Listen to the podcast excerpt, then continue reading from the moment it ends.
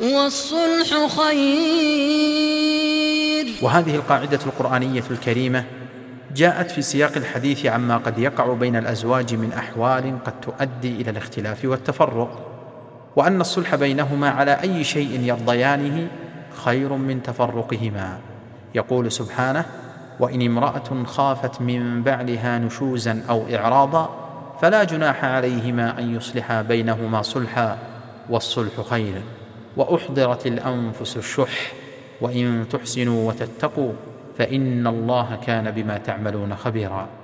ويمكننا القول إن جميع الآيات التي ورد فيها ذكر الإصلاح بين الناس هي من التفسير العملي لهذه القاعدة القرآنية المتينة. ومن المناسبات اللطيفة أن ترد هذه الآية في سورة النساء وهي نفس السورة التي ورد فيها قوله تعالى وإن خفتم شقاق بينهما فابعثوا حكما من أهله وحكما من أهلها إن يريدا إصلاحا يوفق الله بينهما إن الله كان عليما خبيرا يقول ابن عطية رحمه الله مؤكدا اضطراد هذه القاعدة وقوله تعالى والصلح خير لفظ عام مطلق يقتضي أن الصلح الحقيقي الذي تسكن إليه النفوس ويزول به الخلاف خير على الإطلاق.